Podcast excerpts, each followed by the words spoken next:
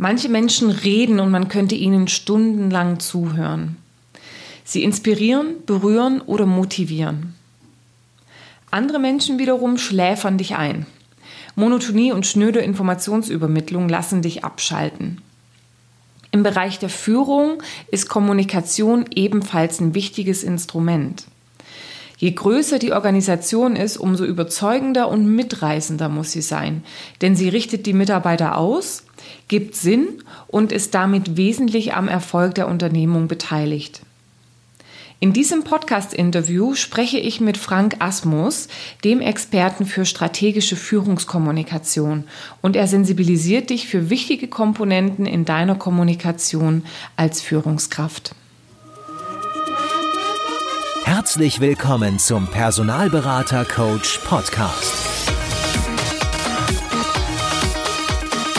Blicke hinter die Kulissen erfolgreicher Personalberatungen mit der Brancheninsiderin Simone Straub. Ich habe hier neben mir sitzen Frank Asmus. Und Frank ist Experte für Führungskommunikation und strategische Kommunikation. Er unterstützt Vorstände, Geschäftsführer und Unternehmer führender Brands von Apple bis Zalando, hast du vorhin gesagt, aber auch Hidden Champions und erfolgreiche Startups bei der Vorbereitung von Keynotes und wichtigen Pitches. Seine Erkenntnisse gibt er als Top 100 Speaker ähm, weiter in inspirierenden Keynotes oder aber wie heute auch in wahnsinnig mehr. Ich weiß gar nicht, ist das Training, Keynote, Inspiration, alles zusammen, oder? Ja, also heute ist für mich eine Mischung. Das heißt, ich bin nicht ein reiner Keynote-Speaker, sondern ich bin vor allen Dingen Trainer. Ja. Ne? Und allerdings äh, gehe ich heute bei 170 Leuten sehr stark in die Energie, wie bei einer Keynote, aber eben nicht 45 Minuten, sondern sechs Stunden. Ja, okay. Also ich will deine Zeit auch gar nicht so lange strapazieren. Allerdings hören mir in meinem Podcast tatsächlich auch Führungskräfte zu.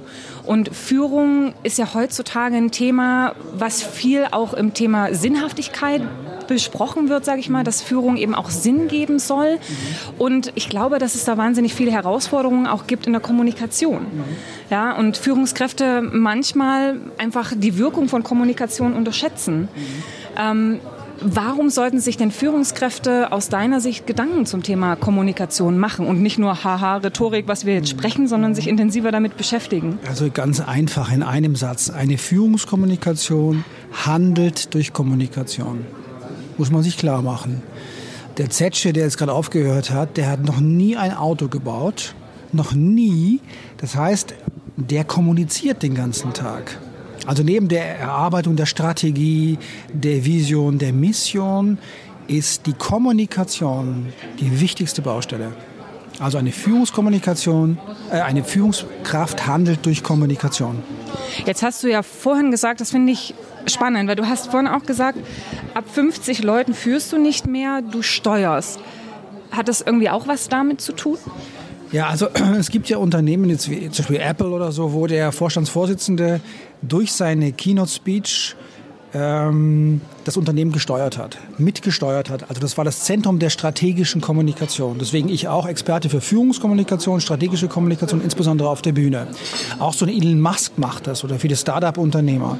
Weil du kannst, wenn du eine große Company hast, dann äh, musst du in Anführungszeichen sowas machen wie Potenzkommunikation. Du musst nach vorne gehen, einmal im Jahr mindestens und einfach das Unternehmen steuern in eine gewisse Richtung.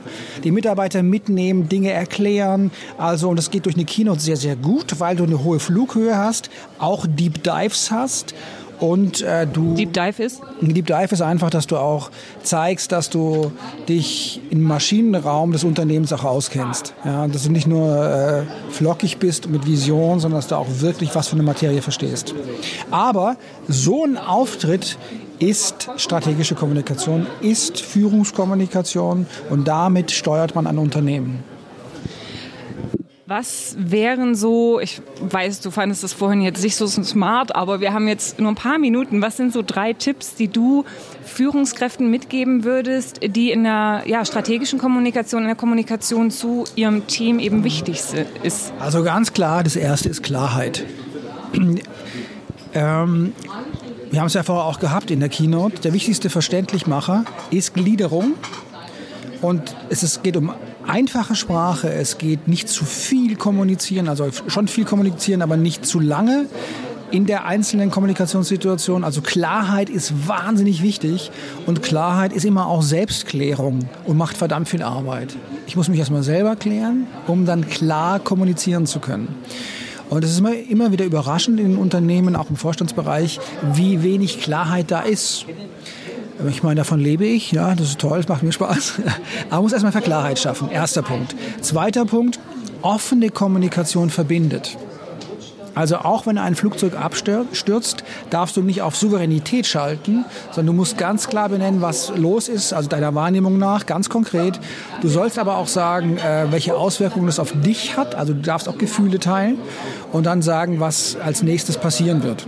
Und dieser Moment, äh, seine Gefühle auch zu äußern, das können ganz wenige von den Vorständen. Aber wenn sie es tun, ist es sehr, sehr stark und committet die Leute.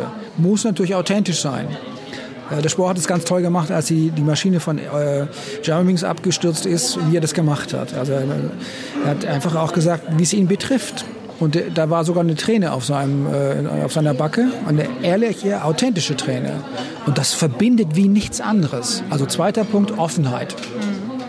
Dritter Punkt, und dafür ist damit verbunden, Integrität. Also das heißt, es gibt Leute, die sind offen, aber lügen ganz schön viel. Man sieht es an Berlusconi, der ist irgendwie offen und zeigt seine Persönlichkeit, ist aber kein ehrlicher Mann. Also die Integrität, also dass du für gewisse ähm, Werte stehst, das ist auch wahnsinnig wichtig in Führung, weil wir orientieren uns an Führen und Führungspersönlichkeiten. Ich fand das ganz schön, du hast vorhin gesagt, äh, Souveränität bringt Distanz. Das unterstreicht es ja eigentlich wieder. Ne? Und ich nehme das auch manchmal wahr, dass eben Führungskräfte sehr bemüht sind, eben diesen Hochstatus so ein bisschen zu halten und durch Autorität eben auch entsprechend zu führen und vielleicht auch Anerkennung zu finden. Aber eigentlich ist genau das Gegenteil der Fall. Und das finde ich sehr spannend. Ähm, wie kann man denn aus deiner Sicht den Mix hinkriegen zwischen ich bin nahbar und bei dir und sympathisch, aber trotzdem bin ich eben ja eine Führungsperson? Also es ist natürlich jetzt sind ja viele Situationen jetzt denkbar, die man auf die man konkret eingehen müsste. Ja. Aber erstmal hast du ja Kraft deines Amtes Hochstatus. Mhm. Du brauchst dich darum eigentlich gar nicht bemühen. Also ich habe ja jetzt gerade äh, Obama war ja gerade in Deutschland und wie der mit einem spricht, wie der durch die Gänge geht, das ist so nahbar. Der muss nicht noch mal entschuldige bitte seine Eier raushängen lassen. Das muss der nicht weil der Kontext gibt ihm diese herausragende Position. Natürlich ist der Kontext nicht so groß bei einer Führungsperson, aber sie ist auch da. Also in der Regel musst du dich darum nicht bemühen. Mhm. Okay. Ähm, wie überzeuge ich denn meine Mitarbeiter, dass sie mir folgen? Also welche Rolle spielt Kommunikation dabei und wie ja, wie überzeuge ich die, dass sie mir folgen, meinem Unternehmen Begeisterung zukommen lassen, sich engagieren und einfach ja, committed sind? Also vielen Diskussionen ist ja gerade Vision, Mission äh, zu äußern und Werte. Mhm. Ähm, sowas ist wahnsinnig stark. Also immer, äh, Unternehmen, die sehr schnell nach oben gingen, die ich unterstützen durfte, hatten eine ganz tief gelebte Unternehmenskultur. Und ähm, und die Führungspersonen in dieser Kultur zeigen sich sehr offen, zeigen sich sehr verletzbar auch. Verletzbarkeit schafft Verbindung ja, und nicht Distanz. Ähm, und sie haben natürlich in der Regel auch Vision und Mission an Bord. Denn die Mission, dahinter steckt der Unternehmenszweck, der Purpose.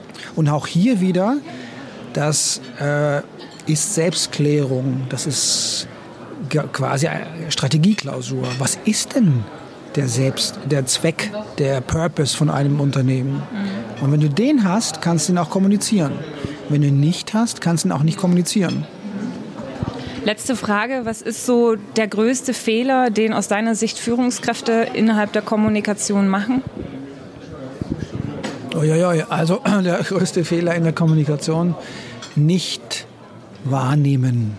Ich habe heute Morgen ja mal gesagt, Wahrnehmung ist Präsenz. Und jemand, der zum Beispiel hier in diesem großen Hotel zur Tür reinkommt und alle anschaut im Raum, der wird der wird als sehr präsent äh, empfunden. Und genau so macht das Obama, so war das bei Steve Jobs und so war das bei anderen oder bei einigen Vorstandsvorsitzenden auch. Die sind sehr in der Wahrnehmung. Und damit geht's los. Frank, danke sehr. Vielen Dank.